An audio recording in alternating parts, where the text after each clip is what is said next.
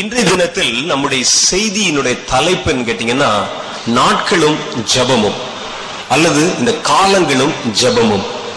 நம்ம ஏன் நம்ம அதிகமாக ஜபம் பண்ண வேண்டும் என்பது நமக்கு தெரியும். காலங்களுக்கும் ஜபத்துக்கும் ஒரு சம்பந்தம் இருக்கிறது. நாம் நினைக்கிறோம் காலங்கள் என்பது முழுக்க முழுக்க கர்த்தர் யாருக்குமே விட்டு தர மாட்டார். காலங்கள் கர்த்தருடைய கைகளில் இருக்கிறது சொல்றாங்க. காலங்கள் கர்த்தருடைய கைகளில் இருக்கிறது. கர்த்தர் சில காரியங்களை யாருக்குமே விட்டு கொடுக்க மாட்டார். நீங்க நல்லா பாத்தீங்கன்னா அவர் சொல்றார், என் மகிமையை விக்கிரங்களுக்கும் என்னுடைய மகத்துவத்தை என்னுடைய மகிமையை வேறொருவனுக்கும் நான் கொடேன் என்று கர்த்தர் சொல்லுகிறார். மகிமை எனக்குரியது, மகிமைக்கு நான் தான் பாத்திரர், மகிமை நான் வேறு யாருக்கும் விட்டு கொடுக்க மாட்டேன் என்று கர்த்தர் சொல்லுகிறார். அதே மாதிரி இந்த காலங்கள் என்ற தலைப்புல நீங்க வந்தீங்கன்னா, காலங்களை கர்த்தர் தான் ஆளுமை செய்கிறார், நாட்களை கர்த்தர் தான் ஆளுமை செய்கிறார். அதை யாருக்கும் அவர் விட்டு கொடுப்பதே இல்லை. கர்த்தருடைய வேதத்தில் நாம் அடிக்கடி வாசிக்கிறோம் காலங்கள் கர்த்தருடைய கைகளில் இருக்கிறது என்று. அப்போஸ்தலருடைய புஸ்தகம் ஒன்றாவது அதிகாரம் ஏழாவது வசனம் வரும் பொழுது இயேசுடைய சீடர்கள் இயேசுவை பார்த்து ஒரு கேள்வி கேட்கிறாங்க, இந்த காலத்திலா இந்த தேசத்தை யூதர்களின் கைகளிலே நீர் ஒப்பு கொடுப்பீர் என்று கேட்கிறாங்க. எந்த காலத்துல நீர் இதை தருவீர் என்று கேட்கிறாங்க. அப்பொழுது அவர் சொல்லுகிறார், பிதாவானவர் தம்முடைய ஆதீனத்தில் வைத்திருக்கிற காலங்களையும் வேளைகளையும் அறிகிறது, உங்களுக்கு அடுத்தது அல்ல அப்படிங்கிறார். காலங்கள் முழுசும் பிதாவினுடைய ட்ரெஷரி. ஆதீனம் என்றால் ட்ரெஷரி, லாக்கர் என்று கூட வைத்துக் கொள்ளலாம். பிதாவுடைய லாக்கர்ல இருக்கு அந்த எந்த காலத்துல என்ன நடக்கணும், காலம் எப்படி கூட்டி கொடுப்பதா குறைப்பது, எல்லாமே அந்த அதிகாரம் முழுவதும் கர்த்தருடைய கையில் இருக்குது. இந்த அதிகாரத்தை அவர்தான் ஆளுமை செய்கிறார். அதை அறிந்து கொள்வது உங்களுக்குரியது அல்ல. நீங்கள் அதை தெரிந்து கொள்ள முடியாது. எந்த காலத்துலதான் அதை கொடுப்பாரா, இந்த வருஷத்துலதான் அதை கொடுப்பாரா, இந்த நாளிகையில் தான் அதை கொடுப்பாரா என்று யாரும் சொல்ல முடியாது. நீங்க பல ஊழியக்காரங்க சொல்லுவாங்க, இயேசுநாதர் ரெண்டாயிரமாவது வருஷத்துல டிசம்பர் மாசம் இருபத்தி அஞ்சாம் தேதி மறுபடியும் இந்த உலகத்துக்கு வருவாரு. ஏன்னா ரெண்டாயிரம் வருஷத்துக்கு முன்னால டிசம்பர் மாசம் இருபத்தி நாலாம் தேதி ராத்திரி இயேசு இந்த உலகத்துக்கு வந்த மாதிரி, ரெண்டாயிரம் வருஷத்துக்கு பிறகு இயேசு டிசம்பர் மாசம் இருபத்தி நாலாம் தேதி ராத்திரி நட்ட நடு ராத்திரி பன்னெண்டு மணிக்கு இயேசு இந்த உலகத்தில் மறுபடியும் அவருடைய வருகை நடக்கும் என்று சொல்லி காத்திருந்தாங்க. அது கொரிய தேசத்துல ஒரு பெரிய சர்ச்சு, ஒரு பெரிய சபையில ரெண்டாயிரமாவது வருஷம் அந்த வருஷத்துல டிசம்பர் மாசம் இருபத்தி நாலாம் தேதி நடந்த கூடுகைகளில் ஏறத்தாழ லட்சம் பேருக்கும் அதிகமான பேர் கையில கொடி வைத்துக் கொண்டு காத்திருந்தாங்க. இயேசு பொழுது வானத்தை திறந்து வரப்போகிறார், நம்ம எல்லாம் ஆயத்தமாக காத்திருந்து போக போறோம். ஏனென்றால் கர்த்தர் வரும்பொழுது விழித்திருக்கிறவனாய் காணப்படுகிறவன் எவனோ அவன் கர்த்தருடைய வருகையிலே காணப்படுவான். மணவாட்டி அந்த இடத்துல தேவன் மணவாளனாக வரும்பொழுது மணவாட்டினுடைய தோழிகள் அங்கே இருக்கக்கூடிய பெண்கள் கையில விளக்கு வைத்துக் கொண்டு தூங்கிட்டாங்க. அதனால அவர்கள் மணவாளனோடு கூட பிரவேசிக்க முடியல. அதனால அந்த தினம் இரவு முழுசும் நம்ம வந்து முழிச்சிருந்து நம்ம இயேசு வரும்பொழுது நம்ம எல்லாம் அவரோட பரலோகத்துக்கு போகிறோம்னு சொல்லி இந்த போதகர் போதனை பண்ணோடனே ஒரு பெரிய கூட்டம் லட்சக்கணக்கான பேர் காத்திருந்தாங்க. ஏன்னா கர்த்தரையும் கூட பேசினாரு ரெண்டாயிரமாவது வருஷத்துல இருபத்தி நாலாம் தேதி ராத்திரி பன்னெண்டு மணிக்கு நான் வருவேன் பேசினாரு அந்த போதகர் சொல்லி இருந்தார். ஆனா நீங்க வேதத்தை நல்லா நுணுக்கமா வாசித்து பார்த்தால் காலங்களை சரியா துல்லியமாக அறிவது உங்களுக்கு அடுத்தது அல்ல அப்படின்னு எழுதியிருக்கு. காலங்கள் கர்த்தருடைய கைகளில் இருக்கிறது. அப்ப சீஷர்கள் கேட்கிறாங்க, இந்த காலத்துல நீர் இஸ்ரவேல் தேசத்தை யூதர்களுடைய கையில் கொடுப்பீர். இது பல காலமாக வெவ்வேறு ராஜாக்களால் ஆளுமை செய்யப்படுகிறது. கிரேக்கர்கள் வந்தாங்க, அவருடைய ஆட்சி முடிந்துவிடும் என்று நாங்கள் நினைத்தோம், முடியல. அதுக்கு முன்னால மேதியர்கள், பெர்சியர்கள், அதற்கு முன்னால கல்தேயர்கள், பாபிலோன்காரர்கள், இந்த கல்தேயர்கள், அப்புறம் மேதியர்கள், பெர்சியர்கள், இவங்க எல்லாம் வந்து வந்து தொடர்ந்து இவங்களை பல நூற்றாண்டுகளாக அடிமைப்படுத்தி ஆட்சி பண்ணி இருக்கிறாங்க. நீர் மேசியாவாக வெளிப்படுத்தப்பட்டு விட்டீர். இந்த காலத்துல யூத தேசம் யூதர்களின் கையிலே கிடைக்கும் என்று அவரிடத்துல கேட்டாங்க. அப்ப ஆண்டவர் சொன்னாரு, காலங்களையும் நேரங்களையும் அறிவது உங்களுக்கு அடுத்தது அல்ல, அது பிதாவின் ஆதீனத்தில் இருக்கிறது என்று கர்த்தர் சொல்லுகிறார். அப்ப இதை மனிதன் அறியவே முடியாதான். யோபு ஒரு காரியத்தை வியந்து சொல்லுகிறார், நம்ம கர்த்தரை அறிந்து விடுகிறோம். தேவனை தேவனோடு நெருங்கி பழகிறவர்கள் கர்த்தரை அறிந்து விடுகிறார்கள். கர்த்தரையே அறிகிறவர்கள் கர்த்தருடைய கையில் இருக்கிற காலத்தை அறியாமல் இருப்பது எத்தனை ஆச்சரியம் என்று யோபு கேட்கிறார். யோபுவின் புஸ்தகம் இருபத்தி நாலாவது அதிகாரம் ஒன்றாவது வசனத்தில் பார்த்தால், சர்வ வல்லவருக்கு சர்வ வல்லவருக்கு காலங்கள் மறைக்கப்படாதிருக்க அவரை அறிந்தவர்கள் அவர் நியமித்த நாட்களை அறியாதிருக்கிறது என்ன. சர்வ வல்லவருக்கு காலங்கள் மறைக்கப்படல, அவருக்கு எல்லாம் தெரியும். எந்த நிமிஷத்துல, எந்த நாள்ல, எந்த மணி துளியில, எந்த வினாடியில காரியம் நடக்கணும் அவருக்கு தெரியும். ஆனால் அவரை அறிந்தவர்கள் அவரை முழுசா தெரிஞ்சிருக்கிறாங்க. அவருக்கு தெரிஞ்ச இந்த விஷயத்தை அவர்கள் அறியாமல் இருக்கிறது என்ன என்று அவர் கேட்கிறார். ஏன்னா அதை அறிய முடியாது, யாரும் அறிய முடியாது. கர்த்தர் தம்முடைய கையில் இருக்கிற காலங்களை யாருக்கும் அவர் விட்டு கொடுப்பதில்லை. காலங்களை ஆளுமை செய்கிறவர் கர்த்தர். சிலர் சொல்றாங்க காலங்களை ஆளுமை செய்கிறது சூரியனும் சந்திரனும் நவகிரக கோள்களும் என்று சொல்லுகிறார்கள். காலங்கள் நல்லது கெட்டது காலங்கள் என்று இருக்கிறது என்று சொல்றாங்க. அந்த நாட்கள்ல சில நாட்கள் ஆசீர்வதிக்கப்பட்ட நாட்கள், சில நாட்கள் நல்ல நாட்கள். இந்த நாளை ராகு ஆளுமை செய்கிறது, இந்த நாளை கேது ஆளுமை செய்கிறது, இந்த நாளை வந்து யமகண்டம் ஆளுகை செய்கிறது. அதனால அது நல்ல நாள் இல்லைன்னு சொல்றாங்க. ஆனா வேதம் சொல்லுது கர்த்தர் தாம் நேசிக்கிற மனிதர்களுக்கே காலத்தை விட்டு தராமல் இருக்கும் பொழுது ராகுக்கும் கேதுக்குமா விட்டு தருவாரு? யோசிச்சு பாருங்க. கர்த்தர் கொடுத்து நீ இதை ஆட்சி பண்ணிக்க, நீ இதை ஆட்சி பண்ணிக்கன்னு கர்த்தர் சொல்லுவாரா? அது கர்த்தருடைய கைகளிலே காலங்களும் நேரங்களும் இருக்கிறது. ஆகவேதான் நாள் பார்க்கிறவனும் குறி சொல்லுகிறவனும் நிமித்தகம் பார்க்கிறவனும் என் ஜனங்களுக்குள்ள இல்லாதபடி அறுப்புண்டு போக வேண்டும் என்று கர்த்தர் ஒரு நியாய தீர்ப்பை விதித்து வைத்திருக்கிறார். காலங்களினுடைய ஆளுமை செய்யும் தகுதி கர்த்தருக்கு தான் இருக்கு. ஒரு நேரத்தை மாற்றி போடுறது, நேரத்தை புரட்டி போடுறது, நேரத்தை ஆளுமை செய்கிற எல்லா தகுதியும் அதை கர்த்தர் யாருக்கும் விட்டு கொடுப்பதே இல்லை. இதுல இன்னும் பெரிய விசேஷம் கேட்டீங்கன்னா, கர்த்தருடைய மடியில் இருக்கிற குமாரன், குமாரனாகிய இயேசு கிறிஸ்து, அவருக்கு மறைக்கப்பட்ட காரியம் ஒண்ணுமே இல்லை. அவர்தான் ஆதி வார்த்தை, அவருக்கு எல்லாம் தெரியும். அவர் பிதாவினுடைய வலது பாரிசத்திலே வீற்றிருக்கிறார். அவர் பிதாவினுடைய மடியிலே அமர்ந்திருந்தாராம். அவர் பிதாவிடத்திலிருந்து நம் நடுவிலே வெளிப்படுத்தப்பட்டவராம். இயேசு ஒரு காரியத்தை இன்னும் அதிகமாய் சொல்லுகிறார். நான் பிதாவுக்கு எவ்வளவு நெருக்கமானவராய் இருந்த பொழுதிலும், அவருடைய மடியிலே இருந்த பொழுதிலும், அவருடைய வலது பார்சத்துல வீற்றிருந்த பொழுதிலும், அவருடைய காலங்களை நானும் அறிய மாட்டேன் என்று சொல்லுகிறார். எனக்கு அது தெரியாது. அவர் எந்த நேரத்துல என்ன செய்ய போகிறார் என்பது அவருடைய ஆதீனத்தில் இருக்கிறது. ரொம்ப ரகசியமாய் வச்சிருக்கிறார்.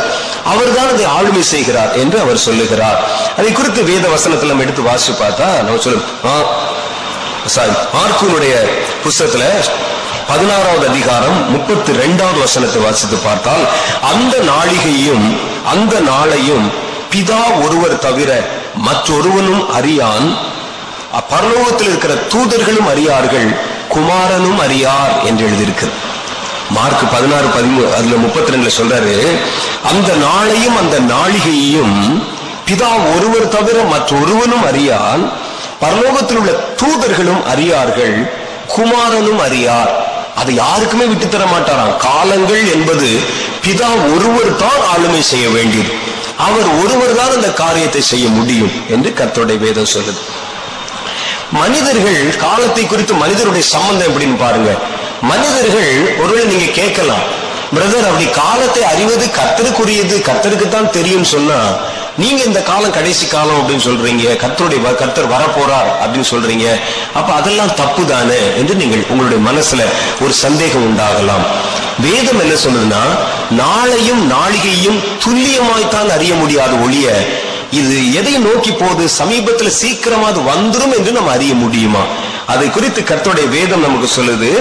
மத்தேயு சுவிசேஷத்துல நமக்கு இருபத்தி நாலாவது அதிகாரம் அவர் சொல்லுகிறார், பரிசேயரும் சதிசேயரும் அவரை சாரி மத்தேயு சுவிசேஷத்துல பதினாறாவது அதிகாரம் ஒன்றிலிருந்து மூன்று வரைக்கும் உண்டான வசனங்கள். மத்தேயு பதினாறு ஒன்றிலிருந்து மூன்று வரைக்கும்.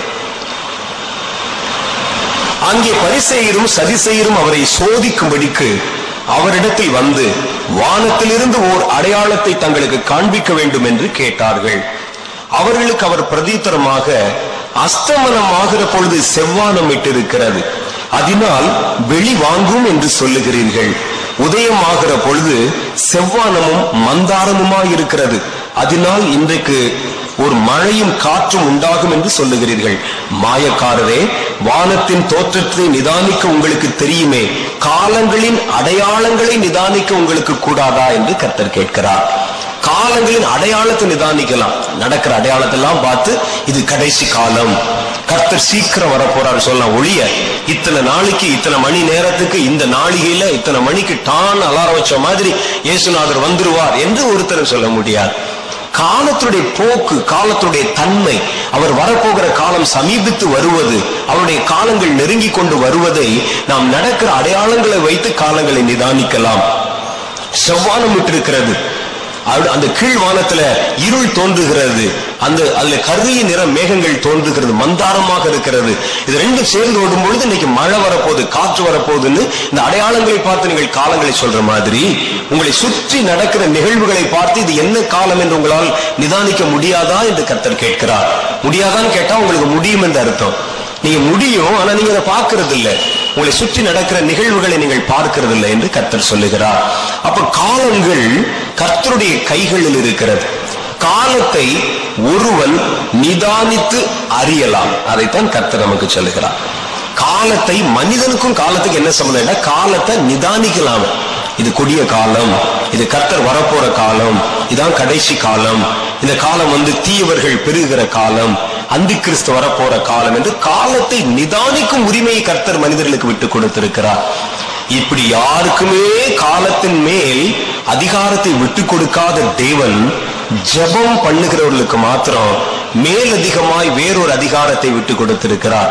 கர்த்தருடைய வேதம் சொல்லுது பாருங்க, மத்தேயு சுவிசேஷம் இருபத்தி நாலாவது அதிகாரம் இருபத்தி இருபத்தி ஒன்று இருபத்தி ரெண்டு ஆகிய வசனங்களை, ஏனெனில் உலகம் உண்டானது முதல் இதுவரைக்கும் சம்பவித்திராததும் இனிமேலும் சம்பவியாததுமான மிகுந்த உபத்திரவம் அப்பொழுது உண்டாகியிருக்கும், அந்நாட்கள் குறைக்கப்படாதிருந்தால் ஒருவனாகிலும் தப்பி போகிறதில்லை, என்னால் தெரிந்து கொள்ளப்பட்டவர்களின் நிமித்தமோ அந்த நாட்கள் குறைக்கப்படும் என்று கர்த்தர் சொல்லுகிறார்.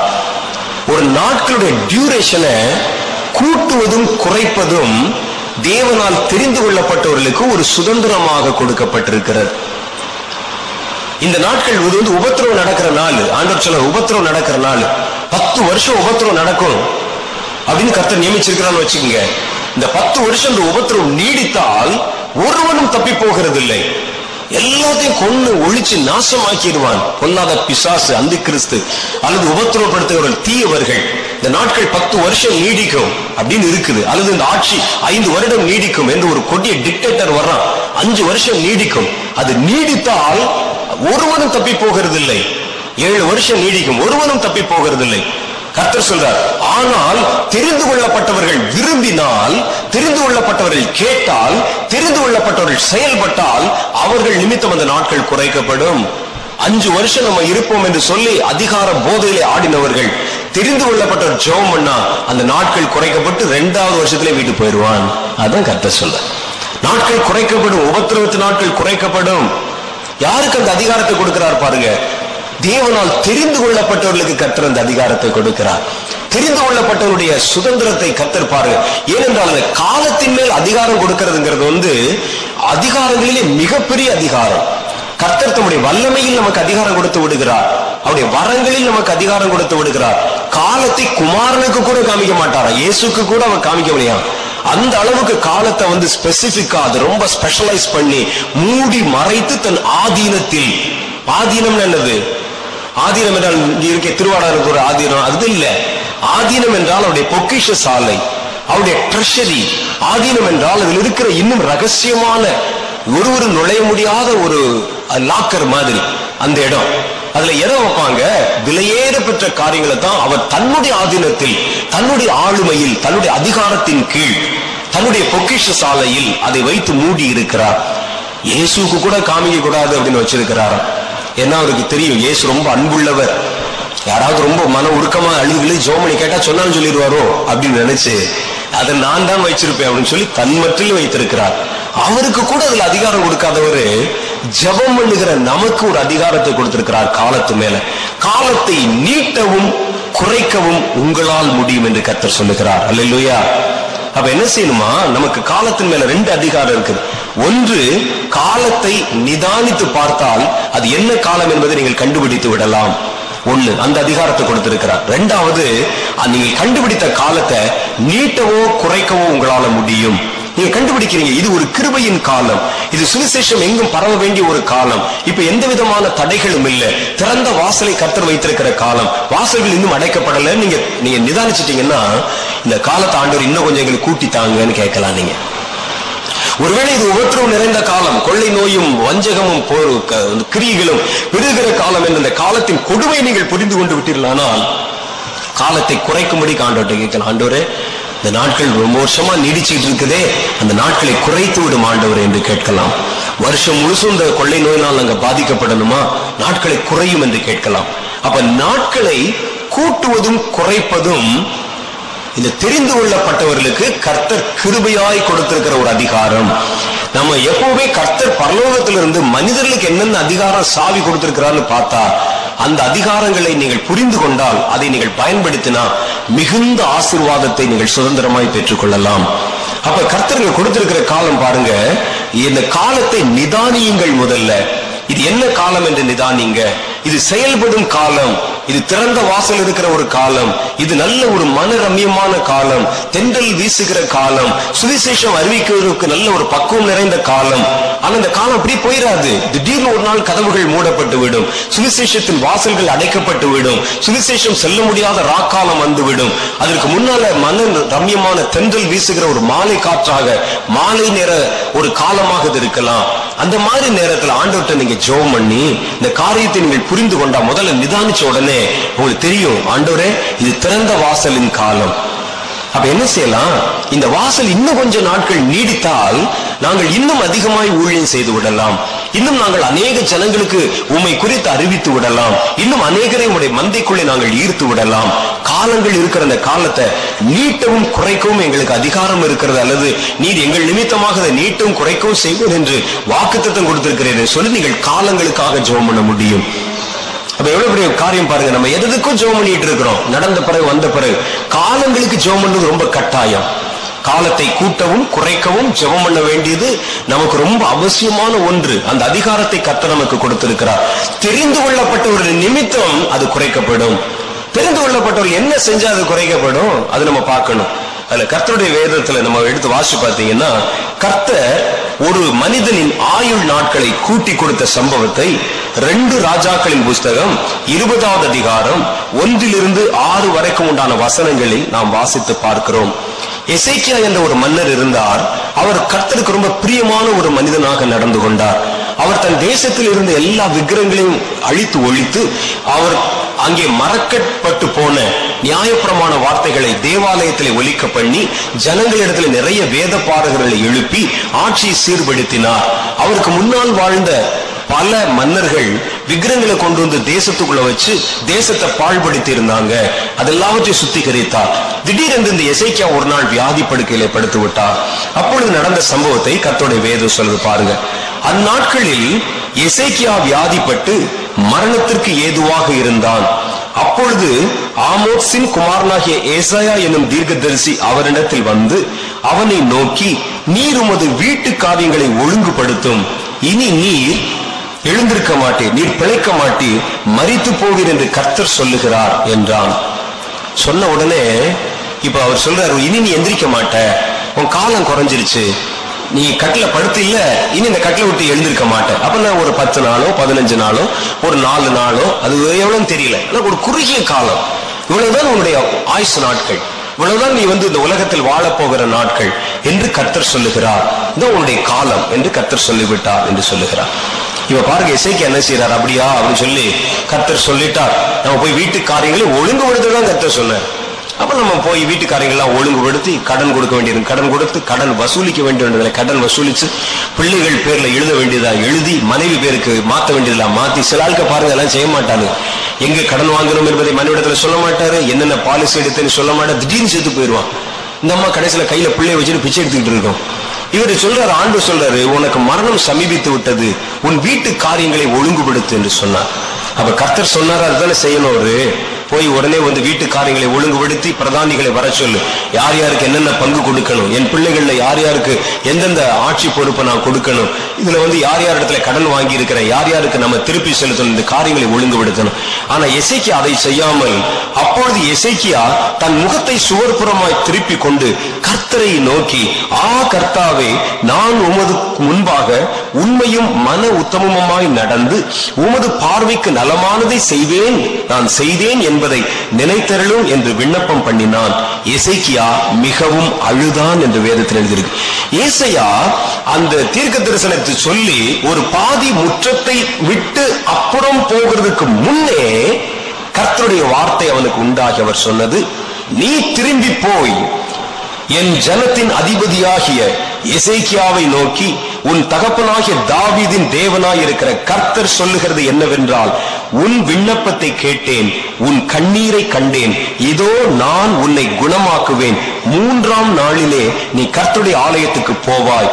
உன் ஆயுசு நாட்களோடு எத்தனை வருஷம்? பதினைந்து வருடங்களை கூட்டுவேன்.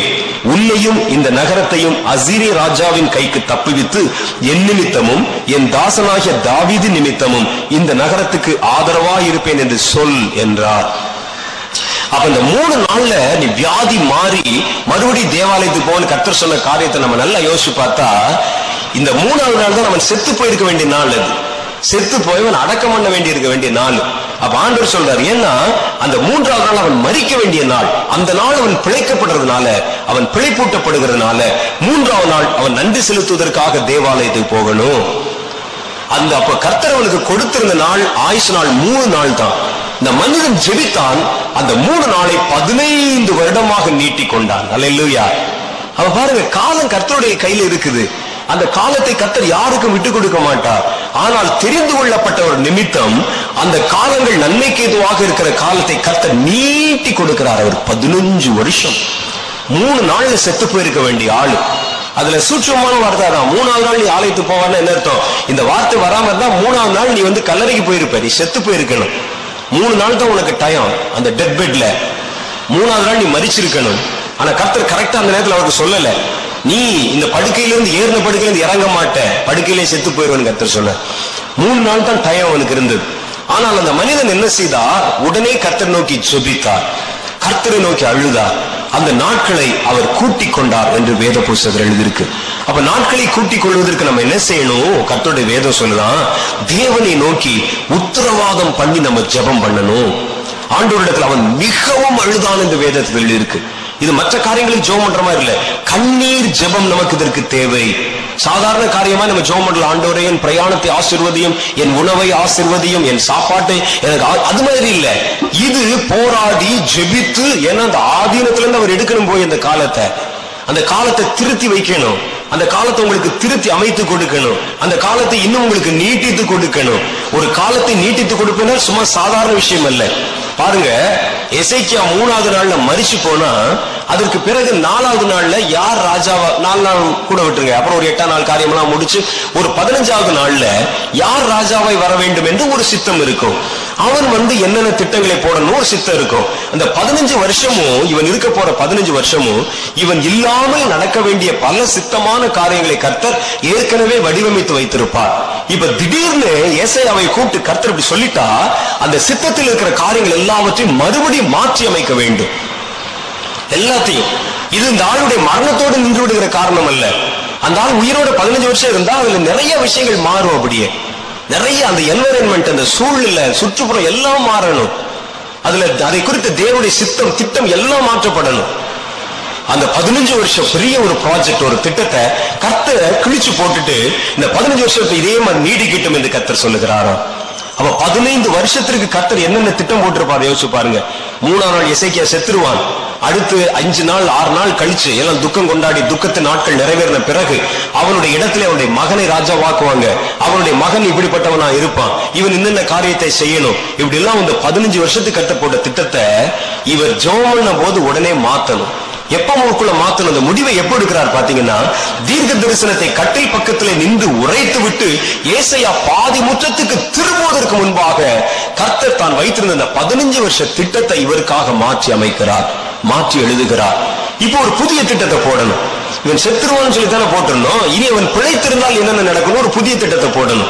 அப்ப இது எல்லாவற்றையும் மாற்ற எவ்வளவு அவசர அவசரமா கர்த்தர் அந்த காரியங்களை டிசைன் பண்ணி வடிவமைத்து காரியங்களை செய்திருப்பார். யோசிச்சு பாருங்க. அப்படிப்பட்ட ஒரு காரியத்தை செய்யணும்னா ஒரு நாட்களை கூட்டி கொடுப்பது என்பது திடீர்னு சரி போடா பொழைச்சு போட அப்படி சொல்றது இல்லை.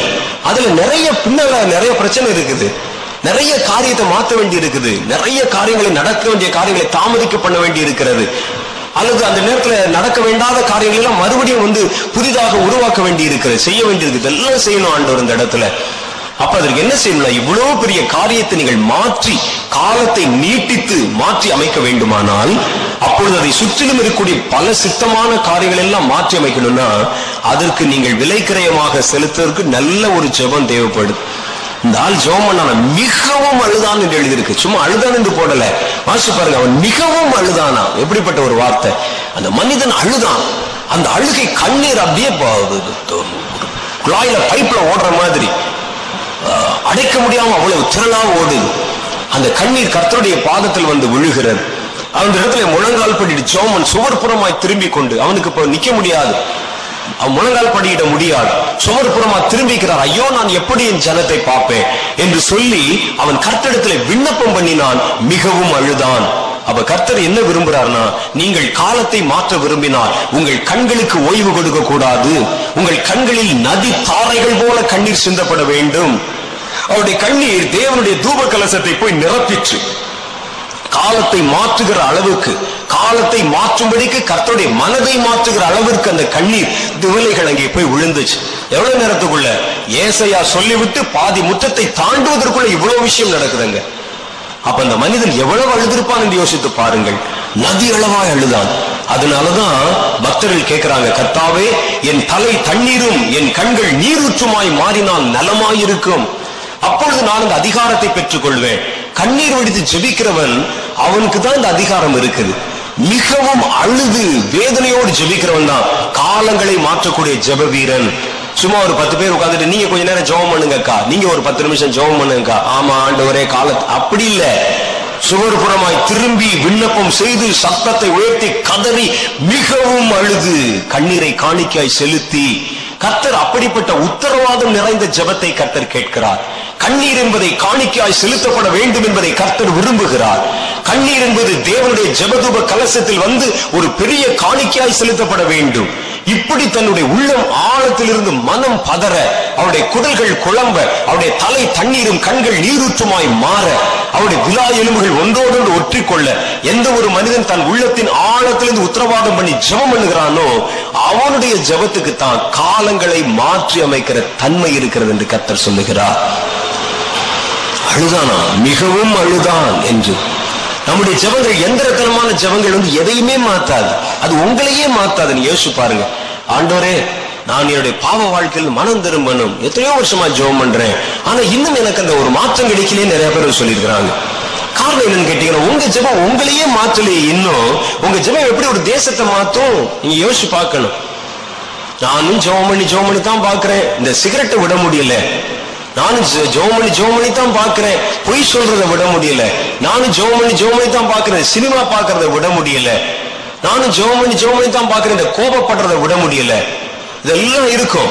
ஆனா வந்து நம்ம சொல்லுவோம், திறப்பில நின்று ஜோம் பண்ணணும், தேசத்துக்காக கதறணும், கடற்கரையில நடக்கணும், காலங்களை மாத்தணும், இனி வருகிற கடைசி காலத்திற்காக உத்தரவாதம் பண்ணி ஜோமணி. யார் வரான்னு சொன்னா முதல்ல இந்த ஆள் வந்து உட்கார்ந்து இருப்பான்.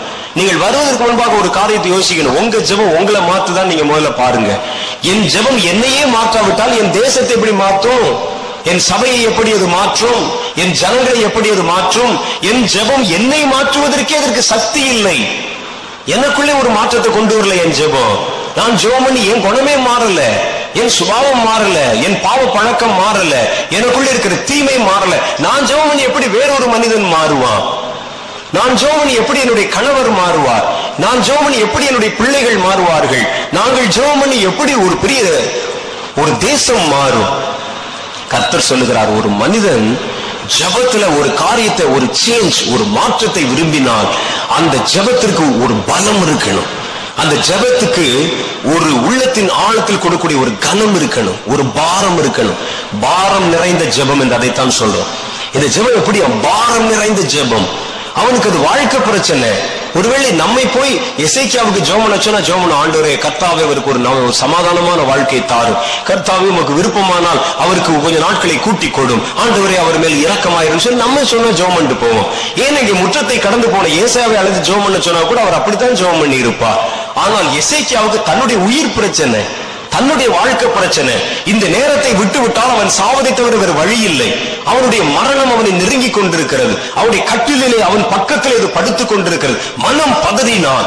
அவனுடைய உடல்கள், அவனுடைய சரீரம் அவன் கொந்தளிக்க ஆரம்பிச்சது. மனம் வேதனைப்பட்டது. கண்ணீரை தாரை தாரையாய் சிந்தினான். இந்நான் செய்வதற்கு ஒன்றே ஒன்றுதான் இருக்கிறது, என் தேவனுக்கு இந்த கண்ணீரை காணிக்கையாக செலுத்த கதறினான், ஜெபம் பண்ணினான். கர்த்தர் உடனே காலத்தை மாற்றினார். நீங்கள் காலத்தை மாற்றுகிற ஜெப வீரர்களாக இருக்கணும். ஒரு காலம் நல்ல காலம் என்று சொன்னால் அந்த காலத்தை நீட்டிக்கவும், ஒரு காலம் பொல்லாத காலம் என்றால் காலத்தை குறுக்குவிக்கவும் உங்களால் முடியணும். கர்த்தர் சொல்லுகிறார், மகா பெரிய உபத்திரவம் அந்த நாட்களிலே உண்டாகும். நாட்கள் குறைக்கப்படாவிட்டால் ஒருவனும் தப்பி போகிறதில்லை. தெரிந்து கொள்ளப்பட்ட நிமித்தம் நாட்கள் குறைக்கப்படும். தெரிந்து கொள்ளப்பட்டவர் ஜெபிக்கும் பொழுது நாட்கள் குறைக்கப்படும் என்று கர்த்தர் சொல்லுகிறார். அப்ப நாட்களை குறைப்பதும் கூட்டுவதும் உங்கள் கைகளில் இருக்கிறது. ஒரு சபையில பாக்குறீங்க, ஆண்டு சொல்றாரு, இந்த வருஷம் உங்களுக்கு நான் ஒரு நல்ல திறந்த வாசலை தருகிறேன், இந்த வருஷம் உங்களுக்கு ஒரு ஊழிய வாசலை தருகிறேன், இந்த வருஷம் ஒருவனும் உங்களை எதிர் நிற்பதில்லை, நீங்கள் இந்த காரியங்களை செய்ய போறீங்கன்னு கர்த்தர் சொல். உடனே நம்ம பார்க்கிறோம், அப்படியே நல்ல ஊழியங்களை செய்து கொண்டு வருகிறோம். காலங்கள் ரொம்ப ரம்யமா இருக்குது. நம்ம போற இடத்துல எல்லாம் ஜெயம் கிடைக்கிறது, போற இடத்துல எல்லாம் ஜனங்கள் மனம் திரும்புகிறார்கள். கர்த்தர் ஒரு திறந்த வாசலை வச்சிருக்கிறார். இந்த காலம் நல்ல காலமா இருக்கு. ஆனா கர்த்தர் என்ன சொல்லியிருக்கிறாருன்னா, இந்த வருஷம் சொல்லியிருக்கிறாரே என்று நாம் சிந்திச்சு பார்க்கிறோம். இந்த வருஷம் உங்களுக்கு ஒருவரும் எதிர்நிற்பதில்லைன்னா அடுத்த வருஷம் வந்துருவான்னு அர்த்தமாச்சே. இந்த ஒரு வருஷம் தானே நான் திறந்து வச்சிருப்பேன்னு கர்த்தர் சொல்றார். இந்த கர்த்தர் திறந்து வச்சிருக்கிற இந்த வருஷம் ரொம்ப மனோரம்யமான வருஷமா இருக்குதே, ஏதோ அந்த ஒரு வருஷத்துக்குள்ள வேகம் ஓட்டிடுவோம் நிக்காம, நாம் கதறி சோர்புறமாய் திரும்பி கண்ணீர் வடித்து விண்ணப்பம் செலுத்தி கண்ணீரை காணிக்கையாக்கி நாம் ஜெபித்தால் கர்த்தர் இந்த நாட்களை பதினைந்து வருடமாய் கூட்டி கொடுக்கலாம். அல்லது இன்னும் இந்த காலங்களை திரளாய் கூட்டி கொடுக்கலாம். அதற்கு நம்ம உத்தரவாதமாய் செலுத்த வேண்டிய ஜெப வீரர்கள் தேவை. அப்படி ஜெபிக்கணும். நம்ம இந்த மனிதன் ஜெபித்த மாதிரி நம்ம ஜெபிக்கணும். ஆகாபின் நாட்களிலே ஒரு சம்பவம் நடந்தது. அது என்ன நடந்தது பாருங்க. ஆகாபின் நாட்கள் ரெண்டு ராஜாக்களின் புஸ்தகத்துல சொல்லப்பட்டிருக்கிறது. சொல்றாரு, யேசபேலை குறித்து கர்த்தர், நாய்கள் யேசபேலை எஸ்ரவேலின் மதில் அருகிலே தின்னும், ஆகாபின் சன்னதியிலே பட்டணத்தில் சாகிறவனை நாய்களும் வெளியிலே சாகிறவனை ஆகாயத்து பறவைகளும் தின்னும் என்றார். தன் மனைவியாக ஏசபேல் தூண்டிவிட்டபடியே கர்த்தரின் பார்வைக்கு பொல்லாப்பானதை செய்ய தன்னை விற்று போட்ட ஆகாபை போல ஒருவனும் இல்லை. கர்த்தர் இஸ்ரவேல் புத்திரருக்கு முன்பாக துரத்திவிட்ட எமோரியர் செய்தபடியெல்லாம் அவன் நரகலான விக்கிரங்களை பின்பற்றி மகா அருவருப்பாய் நடந்து கொண்டான். ஆகாப் இந்த வார்த்தைகளை கேட்ட போது தன் வஸ்திரங்களை கிழித்து தன் சரீரத்தின் மேல் ரெட்டை போர்த்து கொண்டு உபவாசம் பண்ணி ரெட்டிலே படுத்து தாழ்மையாய் நடந்து கொண்டான். அப்பொழுது கர்த்தருடைய வார்த்தை திஸ்பியனாகிய எலியாவுக்கு உண்டாயிற்று. அவர், ஆகாப் எனக்கு முன்பாக தன்னை தாழ்த்தினதை கண்டாயா? அவன் எனக்கு முன்பாக தன்னை தாழ்த்தினபடியினால் நான் அவன் நாட்களில் இந்த பொல்லாப்பை வரப்பண்ணாமல் அவன் குமாரனின் நாட்களில் அந்த பொல்லாப்பை அவன் மீட்டின் மேல் வரப்பண்ணுவேன் என்று கர்த்தர் சொன்னார். ஆகாப் ஒரு பொல்லாத மனுஷன். ஆகாப் தன்னை தன் மனைவியினுடைய மனைவியிடத்துல இச்சைக்காக தன்னை விற்று போட்ட மனுஷன். மனைவி சொல்லுக்கு மேல அவனுக்கு வார்த்தையே இல்லை. சொன்னா ஆகட்டுமா ஆகட்டுமான்னு அந்த மாதிரி இருக்கக்கூடிய ஒரு ஆளுமை செய்கிற ஒரு அதிபதி. எல்லா பொல்லாத கிரியைகளுக்கும் எசபேல் அவனை தூண்டி தூண்டி தூண்டி விட்டு பொல்லாத கிரியைகளை செய்யும்படிக்கு அவனை ஏவி கொண்டிருந்தாள். கர்த்தர் திடீர்னு அவன் தேவனுடைய கோபம் அவன் மேல் உண்டாயிச்சு. அவருடைய பாவம் பரிபூர்ணம் அடைந்தது.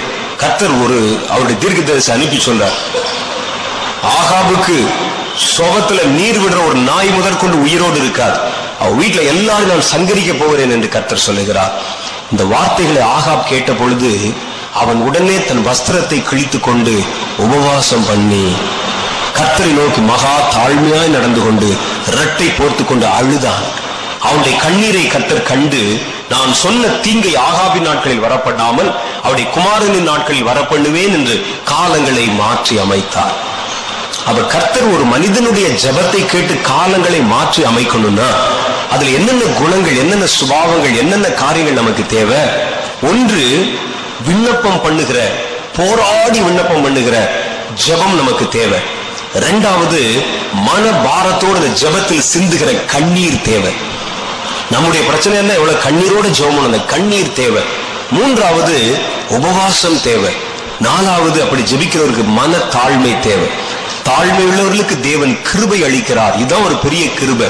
காலத்தை மாற்றுகிற ஒரு அதிகாரத்தை ஒரு மனுஷனுக்கு கொடுத்தா அது தகுதியற்ற ஒரு மனிதனுக்கு கொடுக்கிற மகாபெரிய இரக்கம்.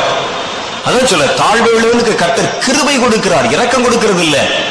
உங்களுடைய தகுதிக்கு மீறின பெரிய இரக்கத்தை கர்த்தர் உங்களுக்கு கொடுக்க போகிறார். அப்ப என்ன செய்யறோமா, நம்ம தாழ்மையாக நடக்கிறவர்கள் கர்த்தருக்கு பிரியம். அவ எத்தனை அஞ்சு குணாதிசங்கள் தேவைப்படும். ஒண்ணு, தேவனால் தெரிந்து கொள்ளப்பட்டவனாய் இருக்கணும். அவனுடைய குணத்துல அவன் மகா தாழ்மையாய் நடந்து கொள்கிறவனாய் இருக்கணும். மற்ற காரியங்களை கண்டு மனம் பதறி பாரப்படுகிற மனதை உடையவனாய் இருக்கணும். போராடி ஜெபம் பண்ணுகிற ஜெப வீரனாய் இருக்கணும். ஜெபத்திலே பாரத்தால் வடிக்கிற கண்ணீரை செலுத்துகிற காணிக்கையாய் செலுத்துகிற மனிதனா இருக்கணும். அநேக ஜனங்களுக்கும் காலத்தை மாற்றியமைப்பதற்கும் கடினமாய் உபவாசம் பண்ணி ஜெபம் பண்ணுகிறவனாகவும் இருக்கணும். இப்படிப்பட்ட ஜெப மாந்தர்கள் எழும்பும் பொழுதுதான், ஜெப வீரர்கள் எழும்பும் பொழுதுதான் காலங்கள் நீட்டவும் குறைக்கப்படவும் செய்கின்றன. இல்லாட்டா காலத்தை மாத்துறது யாராலே முடியாது. எவன் போய் கர்த்தர் காலத்தை மாற்ற மாட்டார். யாருடைய அந்த வார்த்தையை கேட்டு கர்த்தர் அந்த காலங்களை மாற்ற மாட்டார். காலம் என்பது கர்த்தருடைய ஆதீனத்தில் இருக்குது. இப்படி அவன் வந்து கேட்டுவான்னு சொல்லிதான் கர்த்தரை மறைத்து வைத்திருக்கிறார். அப்ப நாம் முதல்ல நிதானித்து அறிந்து காலங்களுக்காக ஜெபிக்கும் அந்த கலையை நாம் கற்றுக்கொள்ள வேண்டும். காலங்கள் நல்ல காலமா இருந்தால் இன்னும் கொஞ்ச நாள் நீடிக்கணும்னு சொல்லி கர்த்தர்ட்ட கேட்கணும். ஏன் காலங்களை நாம் மாற்றி அமைக்கணும்? நல்ல காலங்களை ஏன் நம்ம அதிகமா வச்சிருக்கணும்? ஒரு ஒரு பயங்கரம் நிறைந்த அழிவு நிறைந்த காலங்களை ஏன் குறுக்கும்படிக்கு கர்த்தரிடத்தில் நம்ம கேட்கணும் என்றால், கிருபையின் காலங்களை நீட்டித்திருப்பதின் ரகசியம் என்னன்னு கேட்டா, காலங்கள் நீட்டிக்கப்பட்டா அதுல நல்ல நிறைய ஊழியங்கள் நடக்கும், நிறைய ஜனங்கள் ரட்சிக்கப்படுவாங்க. கர்த்தர் வருகிறேன் என்று சொன்னவர் ஏன் தாமதம் செய்கிறார்? ஒருவரும் கெட்டு போவது அவருக்கு சித்தம் இல்லை, அதனாலதான் அவர் தாமதம் பண்ணுகிறார் என்று வேதத்தில் எழுதியிருக்கு. நீங்க நல்லா யோசிச்சு பாருங்க. இயேசு ஒரு சிலர் சொல்லுவாங்க, இயேசு வரேன் வரேன்னு சொல்றாருங்க, ரெண்டாயிரம் வருஷம் ஆச்சு இன்னும் வரல, அவர் வருவாருங்கிற நம்பிக்கை எங்களுக்கு இல்லை அப்படிங்கிறீங்க. ஒருவேளை ஆயிரத்தி தொள்ளாயிரத்தி எழுபதாவது வருஷத்துல இயேசு வந்திருந்தாருன்னு வச்சுக்கோங்களேன், நான்லாம் பரலோகத்துக்கு போயிருக்க மாட்டேன். ஒருவேளை ஆயிரத்தி தொள்ளாயிரத்தி எண்பது எண்பத்தி அஞ்சுல கர்த்தர் வந்து அவருடைய வருகை வந்திருந்தால் நீங்களாம் பரலோகத்துக்கு போயிருக்க மாட்டீங்க. அப்ப கர்த்தர் தாமதம் பண்ணும் பண்ண பண்ண அந்த காலங்கள்ல நிறைய ஜனங்கள் ரட்சிக்கப்படுறாங்க, அந்த நாட்கள்ல நிறைய ஊழியங்கள் செய்யப்படுகின்றன. அப்ப தெரிந்து கொள்ளப்பட்ட ஒரு நிமித்தம் அந்த நாட்கள் கூட்டப்படும் பொழுதும் குறைக்கப்படும் பொழுதும் கொடிய காலங்கள் குறைக்கப்பட்டால் அழிவுகள் நிறுத்தப்படுகின்றன. கர்த்தர் சொல்றாரு, இது வந்து பூகம்பங்கள் நடக்கிற காலம். ஆண்டவர் சொல்றாரு, இதெல்லாம் எங்க பார்த்தா டிசாஸ்டர்ஸ், எங்க பார்த்தாலும் பெரிய பெரிய ஆபத்துகள், இயற்கை சார்ந்த ஆபத்துகள் நடக்கக்கூடிய காலம் அப்படின்னு கர்த்தர் சொல்லிட்டாரு. அப்படி ஆண்டவரே ரைட்டு நடக்குது, நடக்க ஆரம்பிச்சிருச்சு. உடனே ஆண்டு என்ன செய்யணும், இந்த இந்த குறிப்பிட்ட இந்த உபத்திரவ காலத்தை, இந்த இயற்கை சீற்றம் நிறைந்த காலத்தை எங்கள் நிமித்தமாய் குறைத்து போடும் ஆண்டவரே. வருஷம் முழுசும் டிசம்பர் வரைக்கும் வரணும் இல்ல, அது பிப்ரவரியை தாண்டக்கூடாது, பிப்ரவரி கடைசோட்டத்துக்கு ஒரு முற்றுப்புள்ளி வச்சிடணும் என்று சொல்லி நம்ம கர்த்தரிடத்துல ஜெபம் பண்ணணும். கர்த்தர் சொல்லுகிறார், இது கொள்ளை நோய்கள் இந்த வருஷத்துல திரளாய் பெருகும், பன்னெண்டு மாசம் கொள்ளை நோய் வந்தா என்ன ஆகும்? உடனே நம்ம கர்த்தரிடத்துல ஜெபம் பண்ணி, ஆண்டவரே கொள்ளை நோய்களின் காலம் இது, கொள்ளை நோய்கள் ஜனங்களை கொத்து கொத்தாய் கொண்டு போகிற காலம், நீர் எங்கள் நிமித்தமாய் காலங்களை குறைப்பேன் என்று சொல்லி இருக்கிறேன்.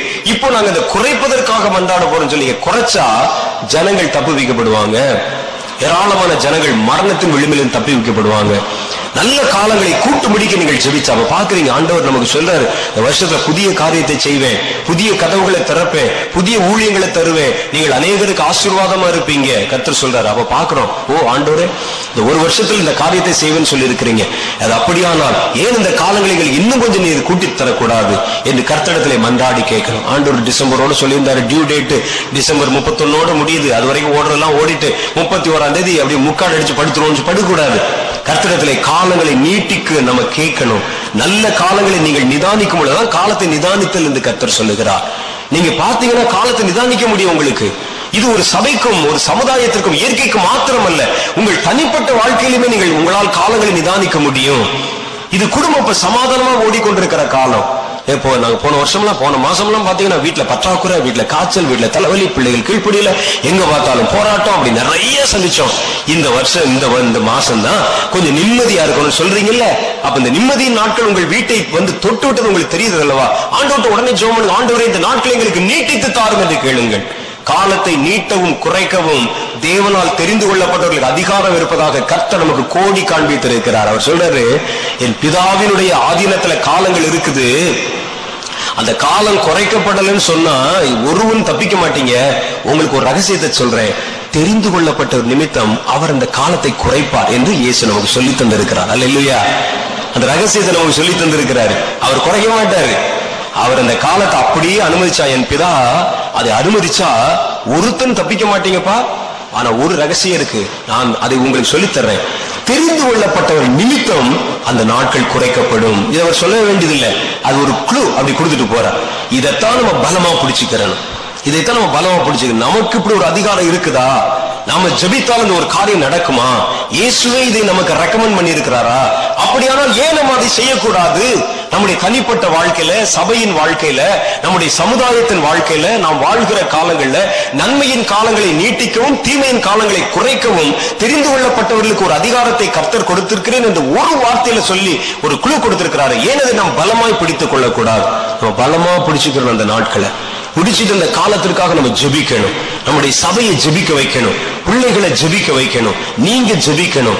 இசைக்கு அழுததை போல மிகவும் அழுது ஜெபம் பண்ணணும், போராடி ஜெபம் பண்ணணும், விண்ணப்பத்தை நான் நிறைந்து ஜெபம் பண்ணணும். இது சும்மா ஆண்டவரே காலமெல்லாம் கொள்ள கொள்ளாததா இருக்கு, அதை கொஞ்சம் நீட்டித்து அப்படிலாம் கேட்க கூட. கேட்டா கர்த்தர் போக போடாண்டு போயிடுவார் அவர் பாட்டுக்கு. ஏசையா முற்றத்தை தாண்டி, வெளியை தாண்டி, வீதியை தாண்டி, நாட்டை தாண்டி, ஊரை தாண்டி, உலகத்தை தாண்டி, ஊரை விட்டே போயிடுவார் அவர். எதுவும் நடக்காது. நீங்கள் வடிக்கிற கண்ணீரும் நீங்கள் செய்கிற பலவந்தம், பரலோக ராஜ்யம் பலவந்தம் பண்ணப்படுதா? பலவந்தம் பண்ணுகிறவர்கள் அதை பிடித்துக் கொள்கிறார்கள் என்று வேதத்தில். பலவந்தம் தான் இது. பலவந்தமாய் நாம் ஜெபிக்கணும், பலவந்தத்தோடு நம்ம ஜெபிக்கணும். யாக்கோபு அப்படித்தான் ஜெபித்தார். கரெக்டத்திலே பலவந்தம் பண்ணி ஜெபித்தார். கர்த்தருடைய தூதன் சொன்னார், நேரமாகிவிட்ட விடிந்து விட்டது, நான் போகணும், விடு, உன் ஜெபத்தை நிறுத்து என்று சொன்னார். பலவந்தம் பண்ணி ஜெபம் பண்ணினார். அந்த ஜெபத்தை நம்ம கற்றுக்கொண்டு பலவந்தம் பண்ணி நம்ம ஜெபிக்கணும். நதியளவாய் கண்ணீர் விடணும், விண்ணப்பங்கள் பெருகணும். இவைகளை நீங்கள் கற்றுக்கொண்டு உபவாசம் பண்ணி ஜெபம் பண்ணணும். இவைகளை நீங்கள் கற்றுக்கொண்டா காலங்கள் உங்களுக்கு வசப்படும். காலங்களை நீட்டவும் குறைக்கவும் உங்களால கூடும். உங்களுடைய முகத்தை பார்த்தால் நீங்கள் தெரிந்து கொள்ளப்பட்ட உங்களை பார்த்து கர்த்தர் உங்கள் நிமித்தமாக நல்ல காலங்களை அதிகப்படுத்தவும் தீய காலங்களை குறைக்கவும் கர்த்தர் செய்வார். அப்பொழுது உயிர் சேதங்கள் குறையும், மறிக்கிறவர்களுடைய எண்ணிக்கை குறையும், நன்மைகள் வந்து விளைவது பெருகும், ஊழியங்கள் எங்கும் வியாபித்து பெருகும். அது உங்களுடைய கைகளில் இருக்கிறது என்று இயேசு ஒரு அதிகாரத்துல, ஒரு வசனத்துல, ஒரு சின்ன பகுதியில நம்முடைய அதிகாரத்தை நமக்கு சுட்டி காண்பித்திருக்கிறார். இன்றைக்கு நான் அதை உங்களுக்கு விளக்கமாய் காண்பித்திருக்கிறேன். எடுக்க வேண்டிய தீர்மானம் உங்களுடைய. நாம் எல்லாம் எழுந்து கர்த்தரை நோக்கி ஜெபம் பண்ண போறோம். ஆண்டவரே, இந்த அதிகாரத்தை என் கைகளிலே வாய்க்க பண்ணும். ஆண்டவரே, இந்த அதிகாரத்தை என் கைகளிலே தந்தருளும். என்னுடைய ஜெபத்துல இன்னும் அந்த வல்லமை வேணும். போராடி ஜெபிக்கிற ஜெபம் வேணும். எசேக்கியா ஜெபிச்ச மாதிரி ஜெபிக்கணும். தெரிந்து கொள்ளப்பட்ட நிமித்தம் நாட்கள் குறைக்கப்படும் என்று சொன்னீரே, தெரிந்து கொள்ளப்பட்ட நிமித்தம் நாட்கள் கூட்டப்படும் என்று சொன்னீரே.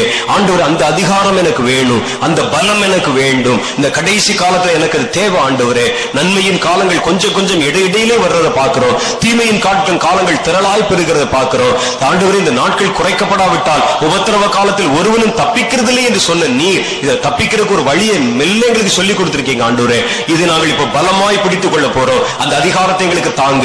என்னை கண்ணீரின் ஆவினால நிரப்புங்க, விண்ணப்பத்தின் ஆவினால் நிரப்புங்க, ஜெபத்தின் ஆவினால் நிரப்புங்க, போராடி ஜெபிக்கிற ஜெபத்தினால் என்னை மூடுங்க.